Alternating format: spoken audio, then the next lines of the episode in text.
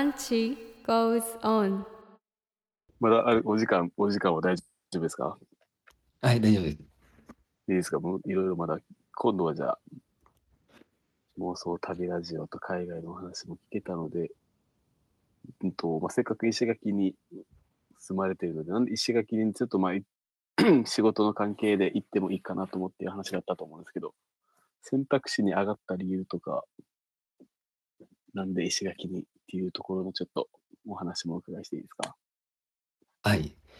そうですね。もともと石垣に来たのは、えっと、一番最初に来たのが2014年なんですけど、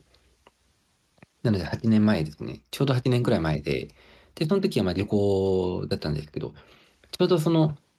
えっと、人生最初のバックパッカーの旅を終えて、で、その年の冬ですね、に、えー石垣に来て、で、その時に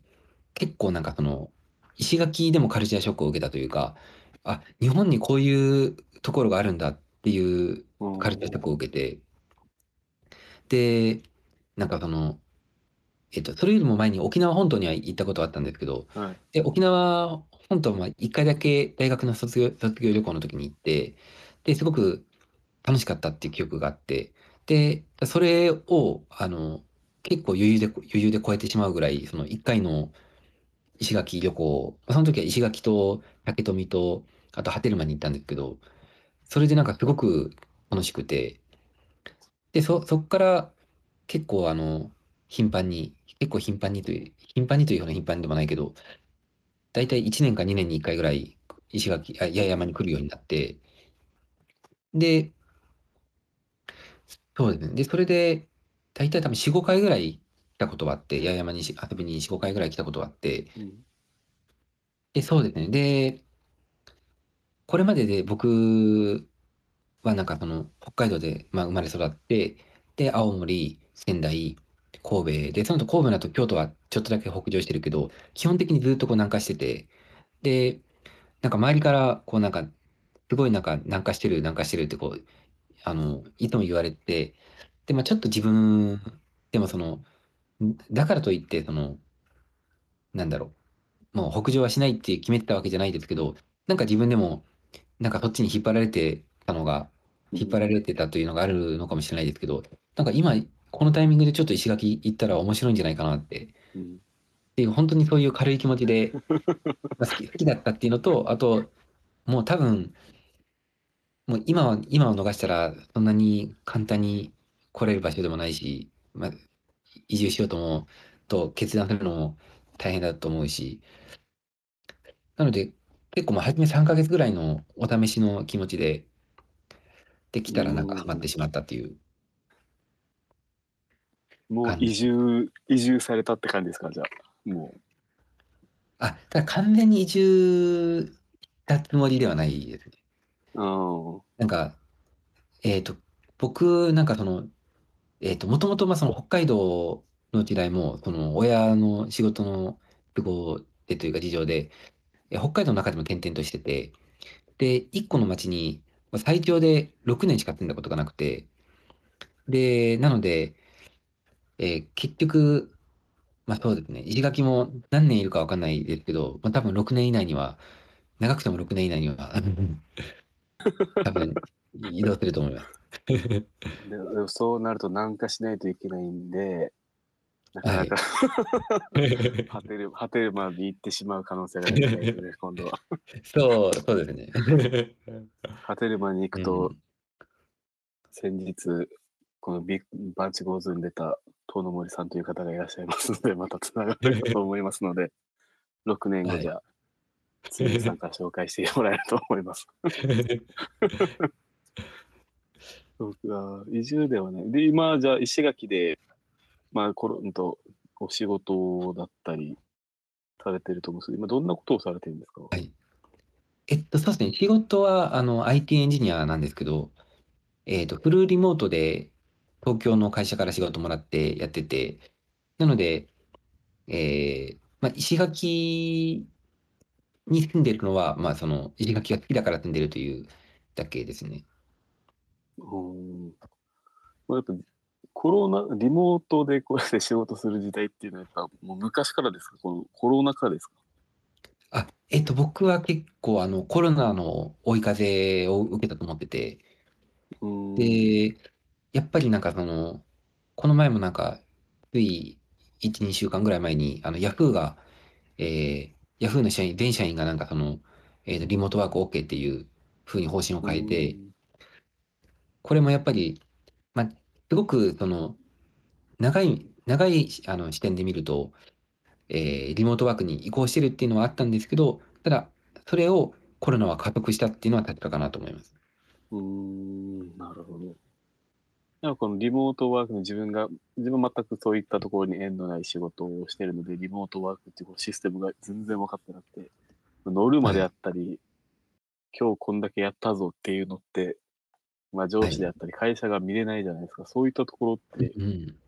どういう制約とかがあったりするんですか？ああ、結構多分それは、あの会社によるとは思うんですけど、えーまあその、例えば常時その、えーと、まあそのビデオチャットでつないでて、で、その、まあ、えー監視、監視みたいな感じにするとか、あとその、うん。えーパソコン上で、その、勤怠というか、えー出勤、出勤とか、今その席にいるとかいないとか、そういうのをパソコン上でポチポチこうボタンを押して管理するとか、うん。っていうのもあるんですけど、まあ、基本的にでも、やっぱりそのリモートになると、その、いろんな方法を使っても、やっぱり管理っていうのはしにくくなるのはし仕方ないかなと思って、はいもうそうなった時に、その、生産性を下げ、だからといって生産性を下げないって考えると、あ、下げないためにはどうどうすればいいかって考えると、多分その管理するんじゃなくて、えーもっとその、えー自由に仕事をさせる代わりに、ちゃんと成果は出してもらう。うん。っていうその管管理をすれば成果が出るわけじゃない。でももちろんその職種にもよるとは思うんですけど、で、僕が今、僕のその契約っていうのはその社員ではなくて、その個人事業主として仕事をもらってるんですけど、もうその、その勤怠に関してはもう完全にその任せてもらってるというか、うん。えーななので、まあ、その勤怠に、勤怠の管理に、そのお互いに時間をかけなくて、あかけかける、勤怠のに時間かけると、お互いにその、なんだろう、えーいいことがないというか、その、うん。そこに時間かけるのであれば、そのえーと、開発、開発業務に時間をかけるべきだっていう。っていう、まあ、そうですね。それで、例えばそれで、まあなんか成果がその一時、著しく出ないとか、なんか効率が悪いってなると、多分何かしらの手を打つことにはなると思うんですけど、そうですよね。はい。うん。なので、はい、そうですね。なので、リモートを、リモートワークをこれまでと同じ勤怠の管理の仕方で、仕方をリモートワークでするっていうのは多分難しくて、多多分そこはリモートワークに移行するときには多分な何かその考え方も、その変えた方がいいのかなと。うん。仕事で今話聞いて信頼関係がないともらえなはいい。仕事ももらえないとか、やっぱそういった事情もあるからやっぱりリモートだからダラダラしたりサボったりっていうのはもちろんできないっていうのはやっぱあるんですよね。うなん決められた決められた期間でじゃあこれをやってっていうのがやっぱ計画通りできれば時間の使い方が自由だったりっていうところはやりやすいところと難しいところと。うん、うんそういったところが難しいけど、でも、やりやすいっちゃやり、人にとってはやりやすい人もややっぱり、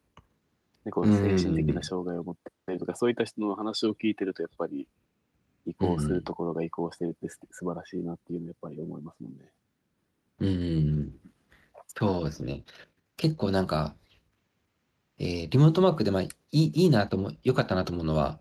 例えば自分でその仕事を早くあの終わらせ、終わらせたら、えー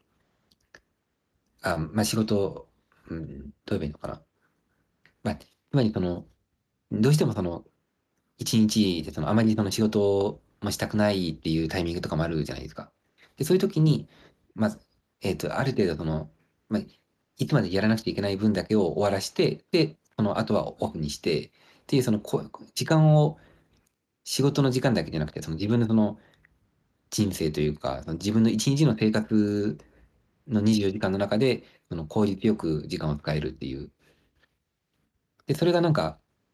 あの、会社員の時は、なかなかやっぱそれができなくて、うんうん。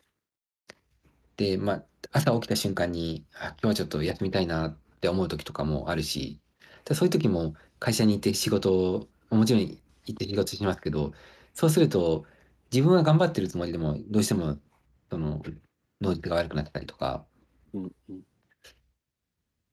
ていうのはあるんで、まあ、ここが、まあ、リモートワークの良さっていうのはそこに尽きるんじゃないかなってそうですね思いま。すね。はい。確かに。自分のペースでできる仕事があったら、やっぱ一番働きやすいですね。うん。うーん、そうか。